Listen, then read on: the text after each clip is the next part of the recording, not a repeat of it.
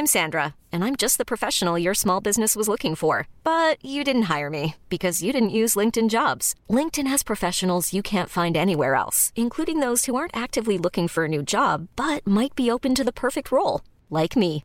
In a given month, over 70% of LinkedIn users don't visit other leading job sites. So if you're not looking on LinkedIn, you'll miss out on great candidates like Sandra. Start hiring professionals like a professional. Post your free job on linkedin.com/achieve today.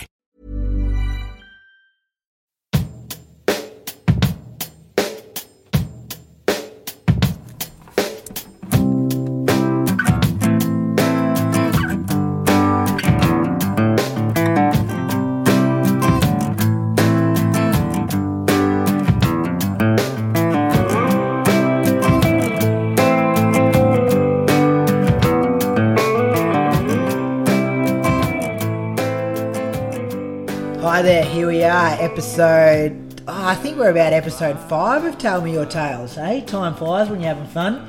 And because we're starting to get serious, I've actually created some notes for this week's guest. So, this week's guest is uh, Jason Russell. It was good to sit down and have a chat with him during the week. Jason is the current CEO of the Campaspe Shire, which in itself is a pretty massive job.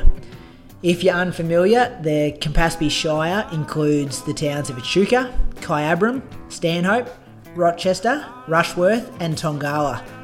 So, with all those towns, it covers a population of about 37,000 people. Um, I was stoked to get an hour of Jason's time, as he's a super busy guy, and you'll find out more about what his week and days look like in the podcast interview. I reached out to him on Twitter. I did know him a bit before, as I had not directly taught, but worked at a school that his daughters used to go to. Um, so he was really good to get back to me on Twitter, and we penciled in a date, and he come around for a cup of tea, and we put the recording stuff out and had a bit of a chat. Um, I really, in this interview, wanted to go deep with Jason and find out more about him, and not so much the Campaspe Shire stuff.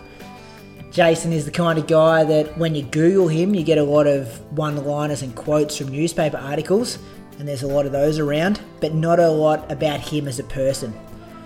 We discussed his upbringing as a kid, where he grew up, and his journey to where he is now as the CEO.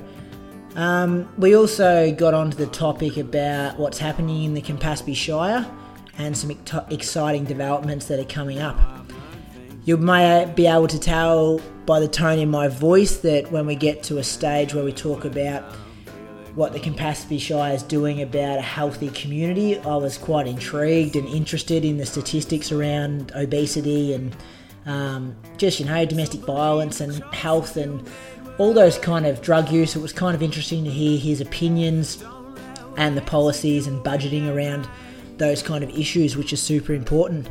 But overall, I must say a huge thank you to Jason. As I said, he's a super busy guy, so to get an hour of his time was uh, was really important, and more than happy to. He was more than happy to share anything I asked him about during the chat, and really his willingness to support this podcast in its early stages says a lot about his character and you know supporting people trying new things. If you like what you hear, please feel free to tell somebody else. I've been stoked with the numbers so far, but it'd be always good to spread the word. Um, if you got any other suggested guests that you want me to approach for an interview, be sure to let me know. And yeah, that's about it. Enjoy this chat with the CEO of the Campaspe Shire, Jason Russell.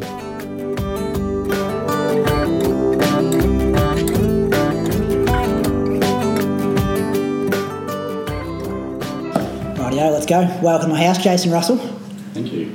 Um, I always get the guests to introduce themselves because I find that they, it's interesting to see the way they introduce themselves. So, do you want to maybe do a bit of an introduction of who you are and what you do? Yep, so um, Jason Russell, CEO of the Campaspe Shire. Been there for probably just under two years. Um, grew up, probably been in Moama for about 11, um, and grew up north of uh, Shepparton in a little town called Invergordon. Yeah, And right. after that, sort of went to uni for um, in Melbourne and lived there until we moved back up here. Yeah. What did you study at uni?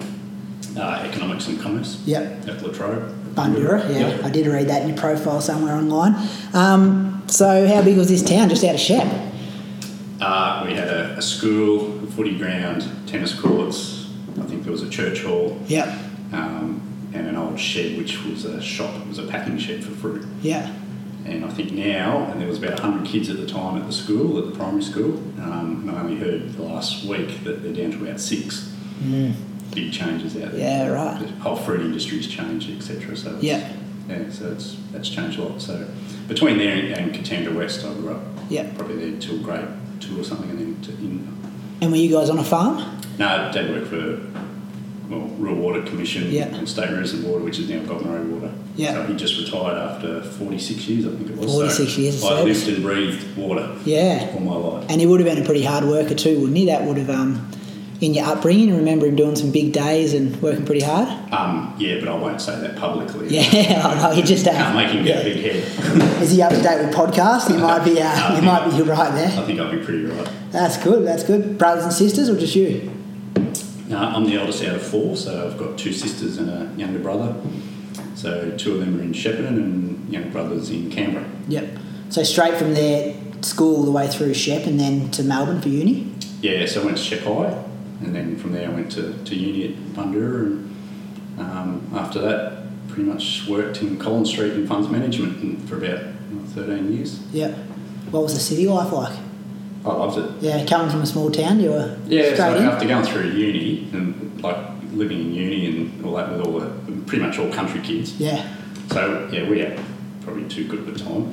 Um, but made so pretty much all my friends, long term friends now, all the ones I went to uni with, and we all still keep in touch um, from that side of things. So that made the transition working in the city and stuff pretty easy because a lot of them are all still either still there or etc. So um, yeah, no, I liked Yeah, right. that lifestyle, but And then the move back to now. yeah, oh, it does your head in. Even going to Bendigo does my head in now. Like it's just I've been up here for maybe seven years now, and I go back and it's just too busy.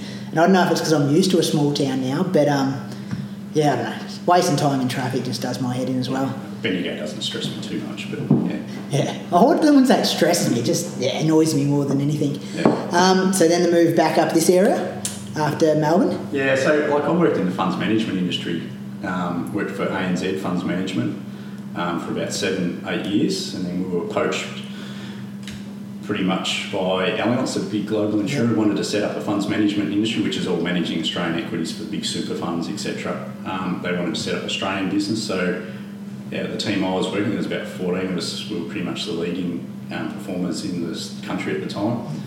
So there was a lot of uh, discussions behind closed doors in the Sheraton and all that as the, the all the German head head, um, head honchos come across. Um, so then I went across to them with the team and we worked there for probably four or five years. But I alternated back and forwards from Sydney alternate weeks. And we had a Melbourne office and a Sydney office, and I was in the Melbourne office. Um, and with and then I used to fly overseas a lot too because Allianz is a global company, so it'd be Hong Kong, San Francisco, and with two young children Okay. who were baby, you know, Yeah. pretty much babies, it was pretty tough. Yeah, right. Um, and pretty much uh, when the 9/11 happened, I was due to fly into San Francisco that week, so that was stressful for the family. So um, I still went on that. It was probably the safest trip ever, but Yeah. we sort of had a serious think about all that. Yeah, And right. after we, so after about four years there, we decided that we'd probably head home. But we packed up in Melbourne, sold up, and went around Australia for a year. Yeah. And how old were the girls then? Two and four. Yeah. Everyone thought we were insane. Yeah, no, it's good though, isn't it? Well, there's some insane things you just mentioned there. For starters, about that um the poaching thing. So was that just you walked out of the office one day and there were a couple of guys waiting to see you, or was it? Oh, not quite like that. They they'd been um, had got in contact with us through a headhunter Yep. consulting company and approached us to sort of see if we were interested. Um, and then there was a whole heap of meetings organised after hours and things like that to sort of see if we would be organised. And they didn't want one; they wanted the whole team. Yep. So that was just the Australian equities team, and I was their um, marketing side of specialist at that stage. Um, yeah, so that was a very weird experience. How to go down with the boss when you just all walked in together and just like, wow, So yeah. we're resigning. Yeah, Um, all because at that stage then The ANZ was managing $15 billion in funds and we just pulled the pin and they had no one to manage all their equities and that. So yeah, that was that was pretty weird. Um, but ANZ actually outsourced their funding to us to manage with Allianz for, for the next couple of years. So um, yeah, so that was that was interesting. Starting a whole new company on its own and all the ups and downs of that because it's never straight Yeah. sailing. And What about those other three blokes? Keep in contact with them? yeah, no, so on and off, we, you know, there was- I think at one stage there was, yeah, there was about 14, but there was about 10 of us that actually went across. Um, at different stages, everyone went in different ways. So it, there's a couple I keep in contact with, but yeah, my life has changed quite a lot since imagine. then. And then the old um, one week on, one week up in Sydney. How did that go? Living in a different, like they'd hook you up with a unit and a, or an apartment and yeah, so I was living out. two wardrobes, two Li- li- suitcases. Nah, you pack up. Pack it up, week. yep. So it was out of a hotel in Yep. Sheraton, just near the office. Yep. Um, and everyone thinks, you know, going to Melbourne and, or flying overseas and flying into states. Extravagant. Yeah. Yeah, after the first couple of times you do it, she's, yeah. Yeah. Mm. And especially when you're young, it can get a bit lonely sometimes too. You know, there was only a couple of us doing it um, from that side of things. So, look, I, I enjoyed it. We got to do a lot of good stuff. Mm. And, What about um, how that would impact your health though? Just you know, were there a lot of kind of fast food meals or just eating out at the the restaurant downstairs and big meetings, so lack of exercise and food wise, that was no worries. Yep. There was a great Japanese restaurant nearby and fast food, uh, Japanese, you know, so we had lunch and a lot of that. So I got to do a lot of things I would never do. It was probably the after hour stuff. yeah, It was all like the Networking. entertaining and all that sort of stuff. And that was the days back in the corporate card. And you'd be out with brokers and things like that till all hours. And um, it's something you had to, you sort of had to do to a point. But yeah, it's probably not good for the liver after a, after a while. after a bit. Very good. Okay, so you're back up home. So did you go back to near Shep or did you come to Chukamoama then? Yeah, no, so when we travelled in Australia, we made a decision if we liked somewhere anywhere around Australia, we would consider it. Yeah, right. Um, and This is the stuff that movies are made of, like families packing up and doing this yeah, stuff. so it was, it was just short of a year we did it in the camper trailer. There's the four of us in the camper trailer. We bought a new trailer in Prado. Um, and we, we really liked Merimbula. We'd been across for holidays. We loved it there, but getting across the mountains was easier for us to go to Darwin for the family to see us than trying to drive across the mountains to see. It's about a seven, eight hour trip. Um, so there's a few spots we liked, but at the end of the day, and I, I know it sounds corny, but Chukamoama, Yeah. we, we pretty much loved it here. Yeah. Um, and yeah, so when we got back here, pretty much Rowena Ash was, and we, we know her pretty well. She was had an open house over at um, River Park Drive. We popped in to see her, and we ended up buying the Buying the house. How good's that? um, so yeah, and Susan's family's, you know, wife's family's been here. You know, they've probably been here for about 120 years, and my family's in Shep, so it was close to the grandparents and all that, and family as well. So that was important. Um, and especially with the kids, we were getting to the stage where we are going to have to make decisions about school, etc. Um, so that was all played on their minds at that stage. That's a good way to do it. Test a few little towns out around Australia and then uh, make a decision. Well, it's brought our retirement report about 30 years. all we want to do is do it again. now. Do it again, yeah. Well, you know, yeah, families do that sometimes too, don't they? The year of exchange or overseas or something like that as well. So, um, your girls are starting to get to the business end of their schooling, um, which would be important for them. So then, bought the house in Moama, find a job, or were you Um, had something teed up well, already? Well, Sue's she worked for Dairy Food Safety Victoria, and they didn't let her resign when she when we went to Australia. So she actually worked remotely while we travelled around Australia, but and also when we got back here. So she was still had a job, and she was back and forth to Melbourne a bit. Um, and pretty much a week after I got, but um, sister-in-law said there was a job going at the Central Murray Area Consultative Committee, which is a federally funded regional development group, and they had a position. So I went in there and started pretty much the week after we got back. Oh, that beautiful. Sometimes things just Oh, yeah, I agree with you. Things just happen sometimes for a reason. Um, okay, and then to Gannawarra Shire in 2012. Yeah, so I was at with the ACC or the with the federal government um, regional development for about three years, and that was seven shires in New South Wales and three in Victoria. So there's ten shires I covered working with them to on regional development and getting funding, etc. So when the federal government wound up that program, um, Roseanne Carver, who's the CEO at Gannawarra at the time, said, "Can you come across and work for us?" So when as soon as I wound this place up, I started pretty much the week after Beautiful. Straight into the next one. as a manager of community services, which was childcare and aged care. Yeah. and as I said before, my background's in finance, so I didn't have other than two young daughters who had been through childcare. That was my background. Yeah. but it actually worked really well. You picked it up pretty well. Like it's Same as anything, you've got to do your work Yeah. and research, and I got actively involved in it. Um, and we ended up growing that department considerably. Um, so after about 18 months, I would become a director of the whole area, and we put a whole heap of more areas, and it grew, and we took on childcare and a whole range of other things. Um, and literally, about two years after that, Roseanne resigned, and I got the CEO job. yeah. So did you start acting for a while? Did you have like three Yeah, months for of acting and yeah, then six, about six, months. Yeah. which was good because I never had any intention of doing that. I actually moved back up here to have a bit more of a break, a, a bit more of an easier life, and now I find myself. Yeah. yeah, that's interesting. Um, okay, so then someone had to put their hand up and you kind of thought about it and had to, had to go thinking you'd just be acting and see what happens or Yeah, it's probably like a lot of people. Though sometimes you you underestimate your own abilities. Mm. You know, some people out there are, are very confident of their abilities, and there's others that sit back, and I'm probably a bit the same. Is sometimes you don't think you're capable of doing something, Mm. but it was actually good having that six months.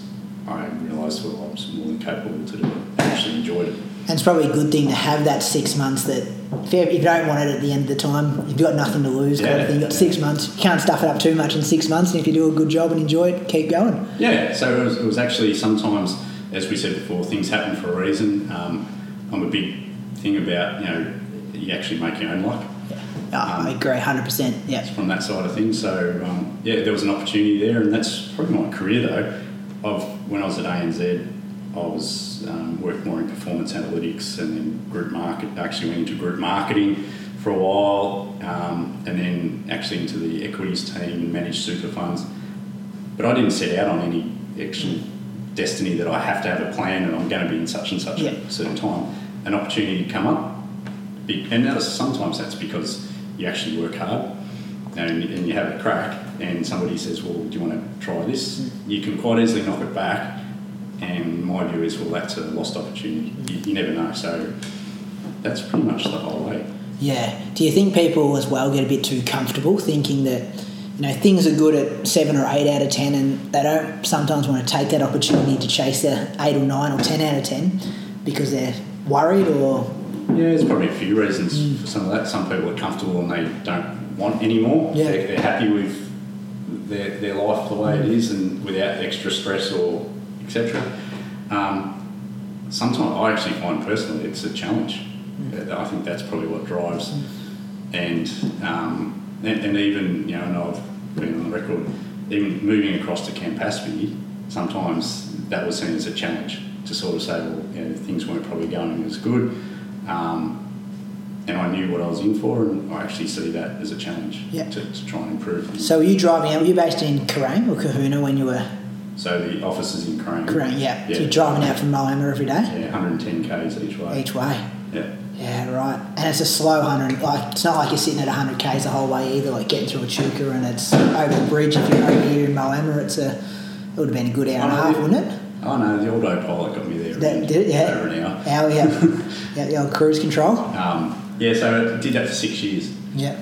So I think the girls worked out it was you know, about two and a half thousand times or something. I drove back and forwards to Kerrang. It's a good maths question to give the kids, work it out. Um, what did you do in the car? Like just local radio, or did you have like audio books, or Yeah, It's a lot of time. The audio books weren't really kicking in Yeah. too much at that stage, Yeah. but um, yeah, I'm a bit of a junkie for for news. Mm.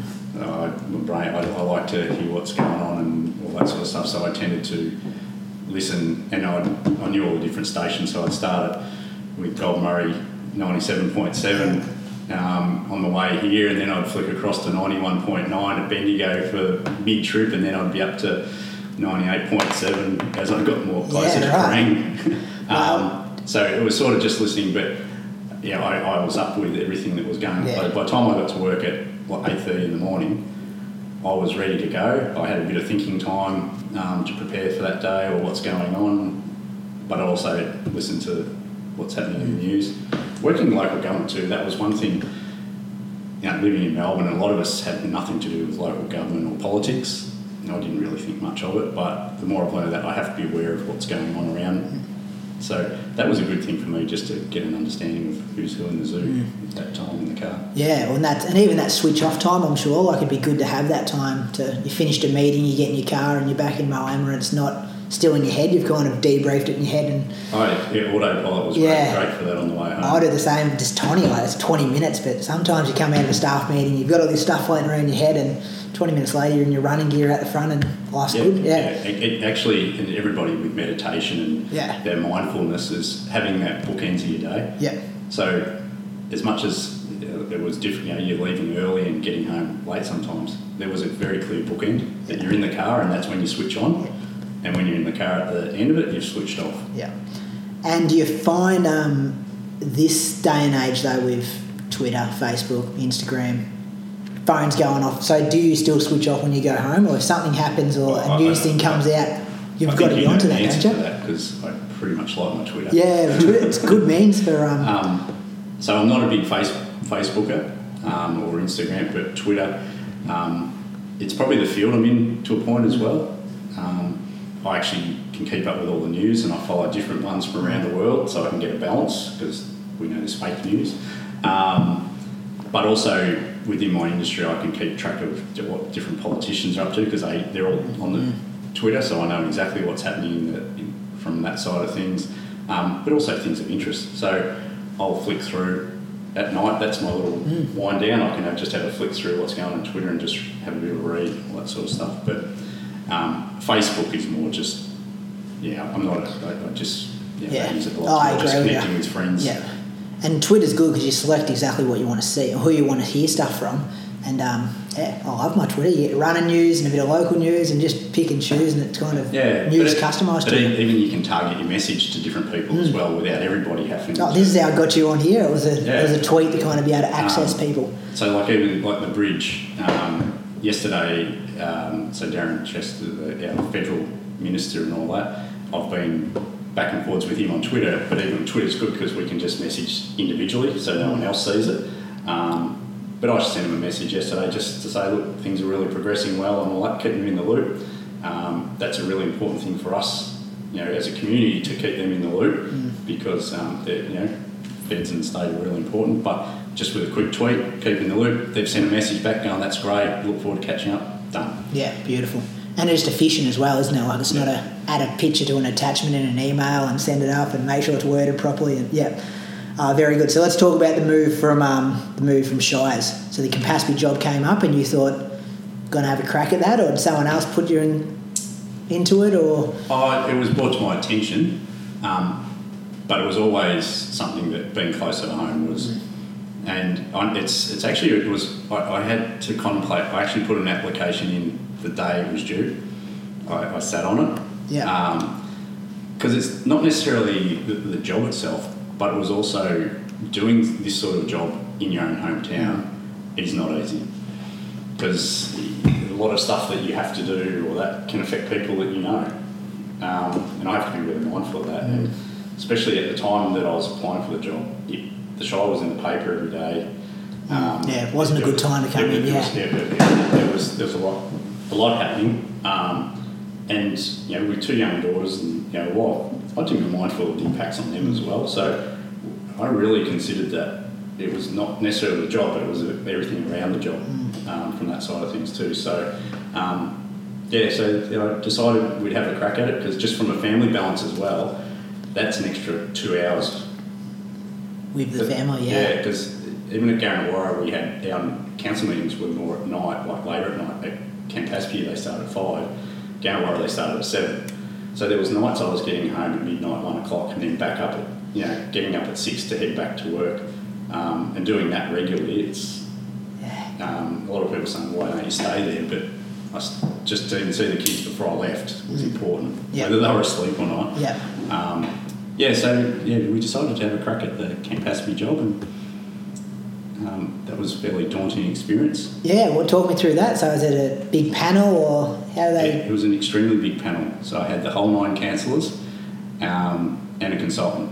So I was sitting on a little table on my own, looking. It was almost like the, the setup for um, ten pin bowls with all the, with all the Pins up pins. there. Yeah. Um, so yeah, I'm not sure if anybody's been through that, but to sit in front of ten people having questions by that for nearly two hours, um, you, you earn your, you earn your stripes. And then was it shortlist and come back to go again, or was it just that was it? Um, yeah, that was the that was the main one, and I just had a chat to him after that. I must have got down to a couple. Yeah.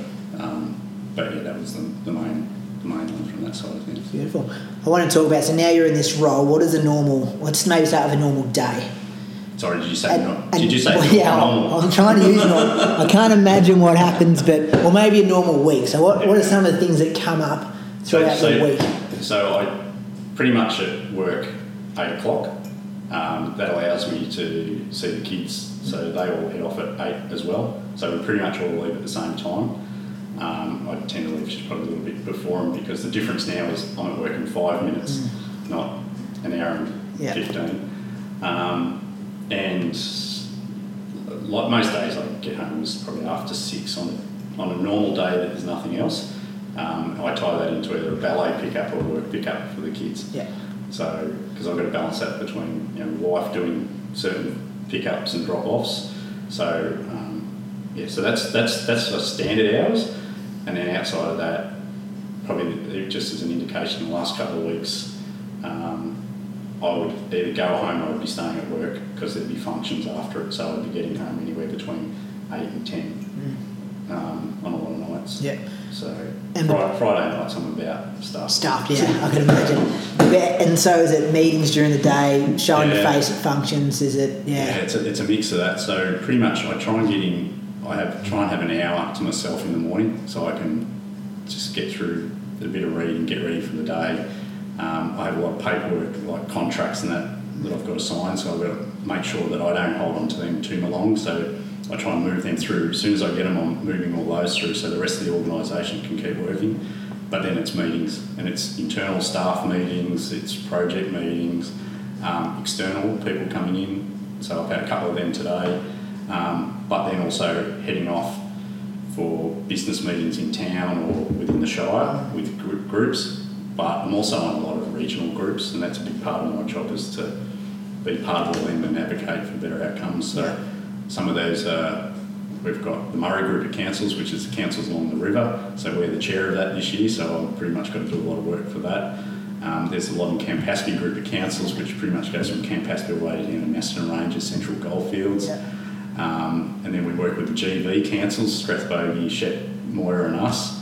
Um, and I'm the treasurer now of the reg- uh, Rural Councils Victoria, so that's 38 councils in Victoria to try and make sure we get good outcomes for all the yeah, councils and residents and all that. So, but that's all about advocacy and trying to get better outcomes for our community. So sometimes it takes me away from our local council, but it's all about trying to get better outcomes yeah. for us. And are they all face-to-face meetings, or you know, spending time on Skype? Yeah, it's, it, they, Skype or teleconferencing, it, it's not as, it just doesn't get used as much anymore. Yeah. For a while there, for years, there was the teleconferencing was starting to get big, but uh, personally, I think you can't beat a face to face in those sort of meetings. So occasionally, I'll do a dialing because I go to a lot of meetings in Melbourne, and it's pretty much three hours by the time you get into a ten o'clock meeting. Um, you might have a two-hour meeting, and then it's three hours back. Let alone the seventy bucks it costs you for the parking. Yeah. Um, so occasionally I'll try and ring in, but it's all about the other stuff around it. Yeah, It's that networking, Networking, and all that show- sort of yeah, shaking hands, looking and people in the relationship building yeah. too, because um, yeah, so yeah, it's a bit of a mix. So I'm back and forwards to Melbourne and Bendigo a lot. Um, that's just part of the course. Mm. listening to all that news in the car. Yeah, or a bit of music to try and break it up. Yeah, mix it up a bit. Um, your leadership style, how would you define that? You don't come across as a big footy coach, look at me, rah, rah, rah. can't afford to in our business because, um, say at the Shire, we've got 600 and about 60 staff, including so full time right. equivalents just under 350, um, and we run about 100 different organised, you know, businesses, services that we do. So you can't have one. Well, it's not really one style because Yeah. everybody's slightly different. You've got to you've got to be flexible. Um, but at the end of the day, uh, it's a hard one. I've done some leadership courses, and everyone wants to know what sort of style you are. But it's probably collaborative to try and engage people and empower them um, from that side of things as well. No, I, I just get really, I just I'm passionate about Yeah. what we do. So So and that's yeah. So that's one of the traits. What other traits are like? What do you think? Are you super organised or you? I, I'm um, not a procrastinator, but I tend to overanalyze things. Yeah. But you need to in your That's probably my downside is that um, I will I will research stuff Yeah. so I know what I'm talking about. Yeah. And sometimes that delays me in making a decision. But nowadays, as from experience in that now, I, I can work around that. Yeah. Um, but I, I know I like to know if I'm doing something. I'll take people's advice, but also, and that's where at, at night I tend to do a lot of reading on my iPad and stuff. Um, we've got a Chinese delegation, our sister cities, as an example, came over in September last year, and they're just asking us to go back across there now. But when they came across, I actually jumped on and looked at Shangri-La, which no one knew where it was, but it was it's just north of Myanmar, up in the Tibetan um, mountains. But I actually knew by the time they got here, I could actually talk to them about some of the stuff in their thing, and they're going, "How did you know that?" Yeah. But they loved it. Yeah. But I actually enjoyed it. Just it was probably just knowledge. And they're the most, um, you know, that's, that's what we're talking about networking, getting to know people, building that relationship. It's uh, it's easy stuff to do. You probably just opened up Wikipedia and read up a couple of pages. to a point. Yeah. And then they found a link and then found Yeah, out yeah, that they'd set 100%.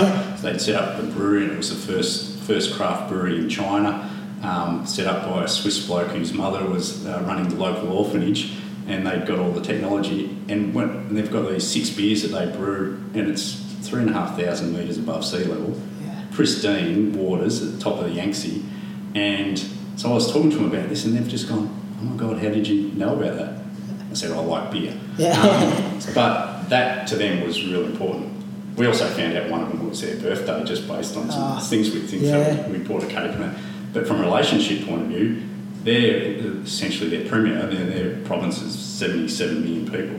He's just emailed saying, We want you to come across for our 60th celebrations in September um, and bring your fishing rod. How good's that? Yeah. So, you know, you can do all this relationship building about trying to get trade and stuff, and that's a big part of what we're doing.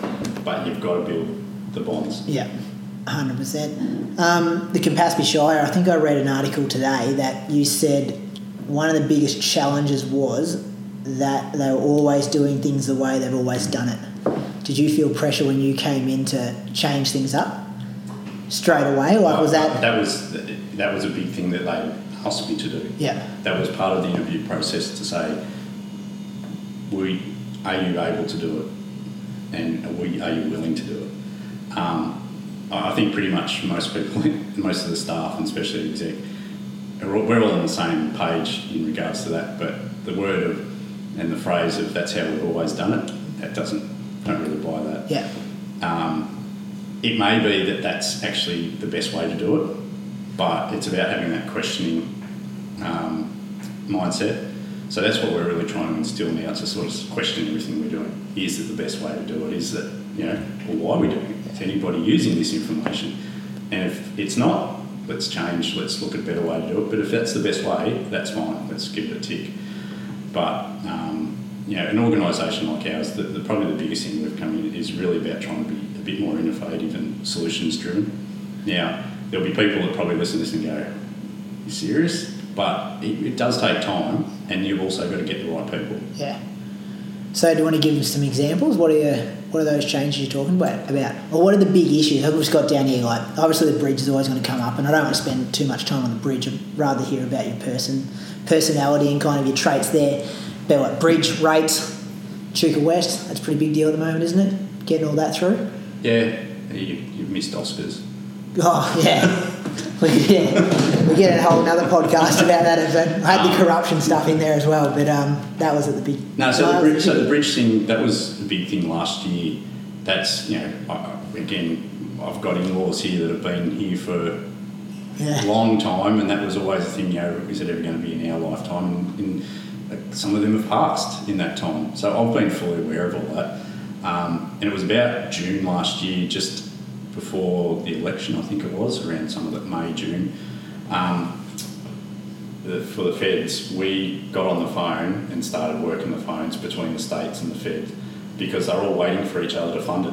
So they were all committed. Yeah. But there was this Mexican standoff. up, yeah. Well, we'll put in when they put in, and it, so no one was ever going to put in because they were waiting for each other. So um, we got on the phones, and pretty much at one stage, I had a, a couple of different departments sort of saying, "Rightio, if we can get them to commit by letter to them, can you then?" And literally, that was what it was. Literally, just before they went into caretaker mode.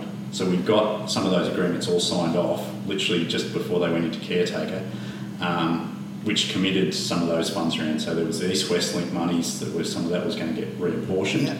and the bridge project out of I think three hundred forty-three million dollars we managed because um, Drummy was running at the time and that he was putting that on, um, and Darren Chester was the federal minister, um, and he'd been also a, an advisor to Peter Ryan when he was in state. So he was a, fully understood Yeah. all the you know all that sort of stuff, and there was a lot of alliances going. So timing was right for us, but we had to play the game in that part too. So I think it was a bit of a win-win for everyone, but we had to initiate some of that, and it has been an interesting um, journey for the last six eight months, watching the community still Well, it's still a bit standoffy, isn't it? Like standoffish it's and, yeah, and whatever still kind of getting yeah. it and saying yeah we will never see it and that's but I, I can tell everyone listen, that is, it's, it's happening So there's an office set up, isn't there? yeah, so they're, they're actually ready to start employing engineers so that's the offices there it's not Yeah. just a, a front where you can come Yeah. and have a coffee Yeah. it's, it's there to actually house things and but where people can come in and look at maps and get sick so I think the tenders for the roundabout on Warren Street, which is probably the bugbear for all of us. No, it's this- shocking intersection, yeah. So that's the tenders for that big roundabout. I think went out last week or so, um, and they've broken the project up because it's two hundred eighty million dollars, so it's huge. Um, they've broken it up into four stages now, so a lot of locals can get a crack at it. Otherwise, it would have only been the big companies. Um, and that's taken the pressure off us too, because we were having to look at the accommodation side of it. Because we're such a tourist town, we can't afford, you know, 600 or 700 workers coming in and potentially with families living in motels and hotels and all that stuff. And then there's no tourists. Yeah, yeah. yeah. And then there's no tourist facility. So we were having to do a lot of work Yeah, out. That was going to house within that. a 20 or 30k radius um, from that side of things. And we were looking at the Bendigo Hospital, how they manage with their build, but they actually had a lot of people busing every day from Melbourne and all that sort of Yeah. stuff. But we wanted to also our community to benefit Yeah. from that a bit too. So um, over the next you know six months, there'll be a lot of work done with all hospitality and accommodation venues to sort of um, inform them how to try and leverage Yeah. out of that as well because it'll be a, an opportunity that comes and goes and want everyone to have a fair crack. Yeah, for sure. I that- yeah, so didn't that- even think about that following. Yeah, so there's a lot of things, and just literally the amount of trees. So, so I sit on the steering group. We're working through them. What's going to happen? You know, they have to remove trees, and Yeah. they're doing offsets, but we want to make sure the wood can, whatever good wood there is, that can be milled, maybe for furniture or that f- within the town. Offcuts for the community groups to sell for firewood, and the rest of it's got to be mulched then for. So we're working through all those different things and starting a master plan around the Vic Park and the scenic drive, all that area, Yeah. because that's going to be impacted. So that, the that's set. That's where it's going. The, I've Yeah, yeah. watched So, the um. so it pretty much goes just the video. There's a video just, of it. Yeah, so Yeah. just west of the Campaspe Bridge, Yep. going over Warren Street, and then it'll wind across where the up through the middle of where the old high school was, Yep. and swing around the back of the tennis courts. So it'll take a few of the end tennis courts off, but they're working with them. We're working with that as part of the master plan to relocate some courts, um, and then it'll go across near the boat ramp and then straight over, come out near Safeway or Woolworths Yeah. in Miami. Over the Vic Park Park boat ramp. Is that? Just to the side. Yeah. But then there's so many. Like then you start think, talking Southern 80 and like all those. Well, actually, Like- it'll be so the, the boat ramp and all that. We're sort of been holding off to see, make sure that you know to fix, do some work on that because we'd look stupid if we started doing work on that and then all of a sudden the, Yeah. they were going to put a pylon right in the middle of it or any of that. But that's where some of that work's sort of happening now. But it's going to be going through the, pretty much the tree line. Yeah. So you can imagine that if that's the 80 finish, it's going to be pretty impressive. It's the finish line. Yeah. Building your own finish line. Yeah. Yeah. Oh, that is exciting. Is that one of the things that excites you the most about? Because I've got a question here. Like, what excites you the most about the future of Campaspe Shire, and then what worries you the most? So, so things like that, they are big changes for our community. because I, I see it's not just the bridge; it's all the pedestrian cycling and that access there. It's going to link the towns completely different. We'll have different tracks going out to Warrant. So we're working on a strategy to do all our pedestrian that now. But that links the town into Vic Park that people then can go up onto the, the new bridge and cross one way, or they can go out onto Warren Street, Camp Hesperis or all the way out to Echuca West. Um, and then we can start to link Wharparilla Road, um, road and then out further into all the new estates. Um, all of a sudden, the town becomes more linked and you know more connections across east west um, as well across the train track out to the east. So then all of a sudden, we get this really good network. I can see the Tri Club and all those sort of Yeah. things loving having this net, this loop that we can go over into Moama and back and whole range of different things. You might give me a hill to run on as well if it's a bit of an on ramp onto a bridge. I, I suspect the build up that they're going to have to do across all that floodplain. Yeah. you will have a bit. Get a hill. You'll have a nice little incline. Your mates in Melbourne will stop smashing me every time I try to race them up a hill. tyre behind you was Yeah. But uh, getting back to what you were Yeah. saying too before about the Echuca West, um, so the Victorian Yeah. Planning Authority's just given us a big grant to help us develop that further. Yeah, I read that. Growth is going going nuts there at the moment, um, and trying to keep up new land from owners and for the developers, we've got to get it all planned. So that's been a bit of a godsend for us to do that. So we were really pushing that. Um, Yeah. So that was good to have that coming out. But the potential out there is fantastic um, from that side of things, and I, you know I want to see that as really good estates. And some of the stuff that's already happening in there with their parks and are, are looking Yeah. fantastic as well. So that's something we want to keep promoting. But all those linkages we talked about, I think is really important. Mm. The more we can rely less on vehicles getting around and walking, cycling, running, and all that, um, I think it's great. Um, around the port area, there's, we're doing a lot of work around there at the moment. Yeah, knocked that playground down the other day Yeah, so, so the new playground will start coming in in the next week. Yep. So hopefully get that done by um, Easter. Um, so there's a lot of work sort of now between the sort of the low period between Yeah. you know the long weekend and all the activities that happen then, and then um, coming into Easter, we're just trying to get in and out on some of those. And the riverboat dock, you know, that'll all start getting developed in the next few months. We'll start works will start in some of in some of those areas. Um, some of the retaining walls, which have been publicised um, in between behind the old Oscars building, we're just waiting for confirmation of funding there, so we'll be able to get in. Not an easy spot to try and get Yeah, I in can behind imagine, yeah. so th- that's something that kept me awake for a few nights. But um, so that's all sort of coming together a little bit there. We can't. So the the old Oscars, the lease for that is just now waiting for some of that so we can identify those works because we don't want to do those works that interrupts any building works for the new building or for that, that building works there. So once we can get that sorted out, um, then that lease can be then finalised. So Yeah. that's all progressing um, from that side of things. And we're just north of, uh, sorry, south of the wharf, we're just doing um, the barge We'll be moving from one end, which will be a bit of a site. There's the big outline Yeah, house and it's barge. got the fence around at the moment. That's about 25 metres. That's going to be lifted up in the next few weeks and then moved down up to the train line at the other end. Yep. So that's all just been landscaped with new fences and there'll be a new path that links for the walking track that's behind that council offices on the Aquatic. Yep. That'll all wind along the train line there and come out right at the Ah, That's good because that's not a safe spot to run because you come off the people have to come library. Yeah, you go on the road. Yeah. Yeah, yeah. So that's we're going to make that two and a half metres wide, and that'll be all landscaped, and we'll have the barge in there with all signage about how it, Ah, what beautiful. it was. And such a good spot to view. Like it's almost a wasted Yeah. viewing platform Yeah, so the well. new fence there, it's a red gum fence with just a little fine mesh, and Yeah. actually it's come up really good. I was just talking to the builders there today, and they're, they're actually really impressed. Yeah. So, so they're proud. They're sort of going, no, you've got to stain this every six months and stuff, and keep it looking good. So that's that's really nice. So there's a lot of that stuff really starting Yeah. to happen now. So um, Because you guys get some flack, and it doesn't matter what leader it would be, that there's always, you're not doing enough, or the rates are too high, or whatever. But all those, you just listed off 15 things. Yeah, That so and, and there- there's more. Like the town entrances is probably from my point of view, and I think the council as well is to improve. And we've been working with some of the other towns, and we, we probably where we cop the most like around the Shire is that it's too Echuca centric, and I can guarantee you people that's not the case. We, we look pretty much everywhere.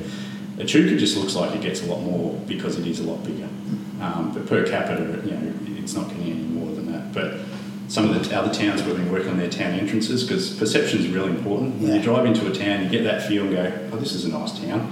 Um, and if they've got a bakery, a good bakery, and you know, Yeah. toilets, Yeah. everybody's then pretty much Spot happy. on. But Echuca definitely needs some work on its entrance coming in from Melbourne and Shepparton, and um, when the new big roundabout comes in on the northern approach, that'll give us a chance to then get that entrance a bit nicer. But so there's a bit of work and there's a lot of funds to try and get all the drainage um, coming in, especially in that southern end. Yeah. Um, but that's progressing at the moment, and yeah, so getting all those sort of things right that helps community pride. Yeah.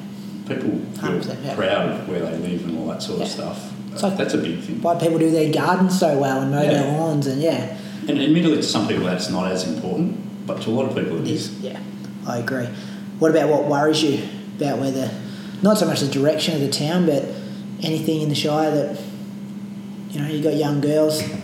Yeah, so look, from a from a funding from a council running council point of view, the, the thing that you know occupies me a lot is um, ensuring we've got enough funds to keep not just operating but delivering services because the expectation keeps growing. You know, we have more people moving from bigger cities who have a higher level of expectation, um, and it's to try and get that balance. You know, we're just doing our budget at the moment, looking at our ten-year um, financial plan. In the next couple of years, we're into deficits for operating, and and they can drop to nearly four million dollars a year in about seven or eight years. We don't have enough money in the bank to keep doing that, so we've got to keep. So our key goal at the moment is cost savings, efficiencies, keep driving that each year, and then you've got another that pushes things out a Yeah. bit more.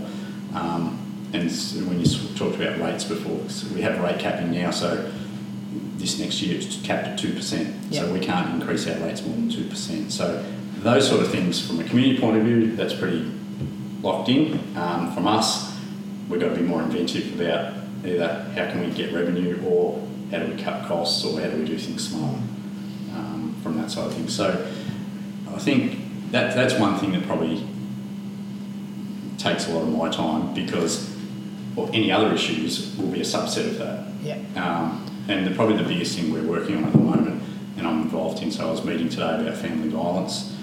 Um, so we're part of the group that's setting up about family violence action group for Campaspe because again we're one of the highest incidents in the state for family violence and it's not acceptable.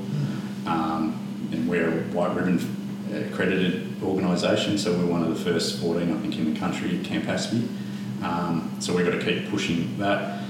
The and then part of our healthier Campaspe, so I sit with the other CEOs of the hospitals and the primary healthcare network, um, looking at what our as a, a group strategically planning what the key issues for our shire are. And obesity, we've got, and this sounds really negative sometimes, but the, the facts is that obesity rates we're some of the highest. What are we? What percentage? You know, I was watching a doco today that was. I, I can't remember because you've got there's two different elements of obesity how they rate it. Yeah. And I forget the rate, but we're statistically in the state we're right up there. Not good, yeah. Um, smoking rates, diabetes, cancer. There's a whole lot of mental health, etc. So there's a whole range of these things that we and alcohol and drug.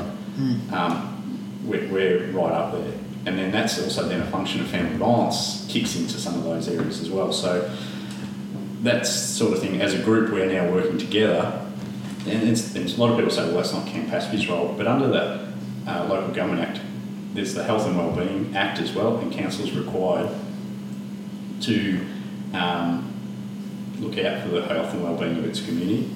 So in, the way we can do that is through partnerships. You know, we, we have um, immunisations, we can control some of that. We can control infrastructure for education, um, for exercise and all that.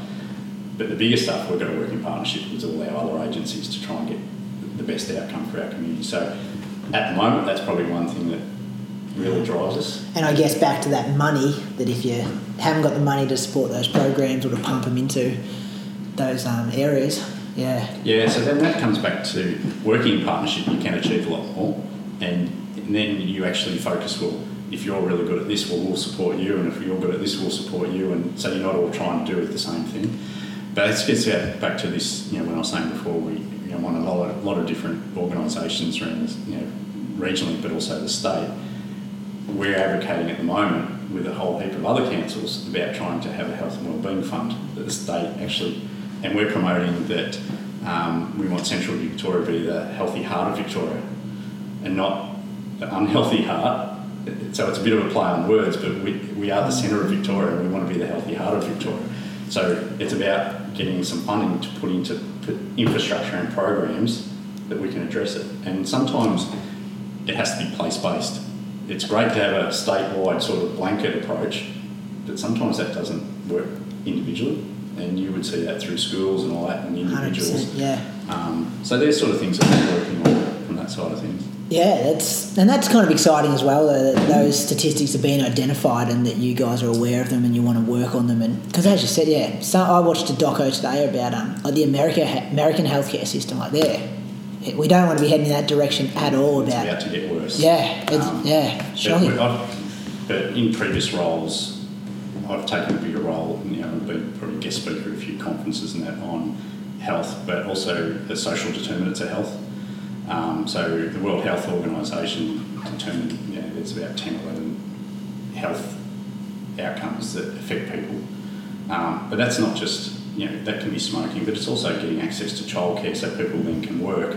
Because if you don't have, there's, you know, statistically shown if you don't have a job, you've got a higher incidence of different health issues, education, there's all these different things that you, you need to be focusing on. So you can't just hit one at a time. You've actually got to have a, a multifaceted approach, but you need partners to do all that. yeah, And that's where council sometimes it it is so diverse. You know, I'll sit in with areas with education, and I've been you know involved in career education, and then health things, and then you're off into other things. But you've got to be across everything because they all link. yeah, And to the broad public, public sometimes they don't see, they'll just see one element. But what you're trying to do is strategically work on a whole range of things. And at, at some point, you hope that it all comes together. works together. Yeah. Um, no, that's definitely opened my eyes massive as well. I'm c- conscious of your time. You have got five more minutes. Yeah. I want to talk about how do you manage those head spaces, like you just listed. That could be a normal day for you, sitting in all those different meetings. How do you go from walking out of one into like do you stop in the cubicle and have two minutes to yourself and meditate, or it's got to be a s- good skill to have. Yeah, so I used to be able to remember my diary like a month ahead almost. Now it's literally afternoon to afternoon. Yeah. If I can get my head around, and it's about preparing for that. So I, I read a lot, and I, I can pick out now what I need to read.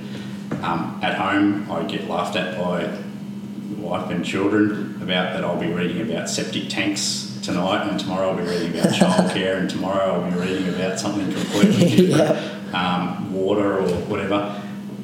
But if you make it as an interest, if it's a chore, it's a nightmare and it won't come sinking. But if you actually make it interesting and you, you enjoy it and you do that extra bit of research, it actually becomes so you absorb it. Um, so that means you can work from meeting to meeting and be over it. But if you actually just have the basic principles of you understand the processes of different, you can sort of get through. Yeah. Uh, That's the challenge with council because even in the council meetings or council briefings, councillors and the community expect me to know everything. Even though I've got all these different staff that are covering it, and staff at some stage are going, Why do you need to know? this Yeah. Trust me. I've got it. Yeah. It's not that I'm trying to look on you, it's actually, if I get asked a question, at least I can give a, an answer, and it mightn't be the detail, but yeah, so you have to be across everything. Yeah. Um, and that mindfulness stuff, you touched on that at the start. Do you practice meditation or you know, getting up at 6 a.m. to walk in the morning to calm the mind or anything like that? Um, I would like to. Yeah. I, I do have my downtime though. I love gardening, etc. Um, I like to golf, but did my knee, so I'm not playing that at the moment. you're, But not, you're not running or walking much either, then I guess. no, um, but I, I, that's that's I I do have my time. Yeah. You know, from that side of things, so you can tune off. And sometimes it might be reading, but it's something I enjoy, or just watching. You know, Planet Earth two at the moment. You can tune off and go into something else. Um, that's really important. And even on weekends, you know, still there's a bit on, you know, it might be functioned at, but you need your time where you can actually tune off and spend with family or friends and all that sort of thing Yeah. as well. Super important. Second last question Do you have a mantra or philosophy that you live by? Quote? No, not really. Not really? No, pretty much. You kind of said something I else. pretty much go with the flow, but the end of the day, I, I think if you if you work hard, but and you're true to yourself, Um, I was probably always taught you treat people the way you like to be treated. Um, from that point of view, you, you go on pretty well Yeah. from that side of things. But I don't know, I just like to help people from Yeah. that side of things. And in this job, it gets hard sometimes because you can't help everyone. Everyone at the same time. And you said before about create your own luck, like just work hard and Yeah, so Yeah. a lot of people say, oh, you're in the right spot at the right time or you're just lucky. That may be the case sometimes, but I actually find that to, to, to get in those places, you know, there's a lot of successful people around. They did all the hard work, they did everything behind the scene to Yeah. do all that. And yes, there might have been an opportunity opened up, but they made sure they were in that position to get that opportunity. it's the old iceberg. Same with running. Like people think, oh, you're lucky to be able to go to this race or you won that race, but Yeah, you're, you're an overnight sensation. yeah, 5 a.m. out the front in the driveway when it's raining in the middle of winter is not much fun, but it's, yeah, all that after hour stuff that gets you in a position to be able to then make that jump, I guess. Yes. Final one, what do you love about Campaspe Shire? Or just living here or Campaspe Shire. Well, yeah, anything. Um, I know, I just love the lifestyle. I like, e- even though we're Moama and I get uh, a lot of flack. Do you that get flack for that? Yeah, Yeah. I, I, I do cop a bit of Because you can't be a counsellor and live over here, though, can you? Like, you got to live. Yeah, Oh, can you? You can if you've owned property and stuff over there. So Wasn't- we've had councillors here before that have been in this shop, lived in this shire, but as long as you own a house or property, you can Yeah. Okay. you can still do that. Um, so yes, I had the same with Gannawarra, not living in the Shire. It actually works well sometimes that you're not part of it, but I, my comeback is we all call it a Echuca-Moama Yeah. and we're one town. I treat it as one town um, from that side of things. I love the lifestyle, I love everything that we have at our hands here. There's not many things in Echuca-Moama we you know, don't have, haven't got or we um, to be able to just duck around the corner in the morning and have a coffee or and have familiar faces as well. Yeah. You know, in some of those things, but also it's big enough that you can go in the shops and you're not going to get harassed by people um, and all that sort of thing. And I like where we live because even when it is crazy nuts in town, we're just far enough out that we Yeah. miss everything. But it's only two seconds and you're part of it. Yeah. I agree with you 100%. Thanks for your time, Jason. Ah, thanks for that. It was enjoyable. No worries, thank you.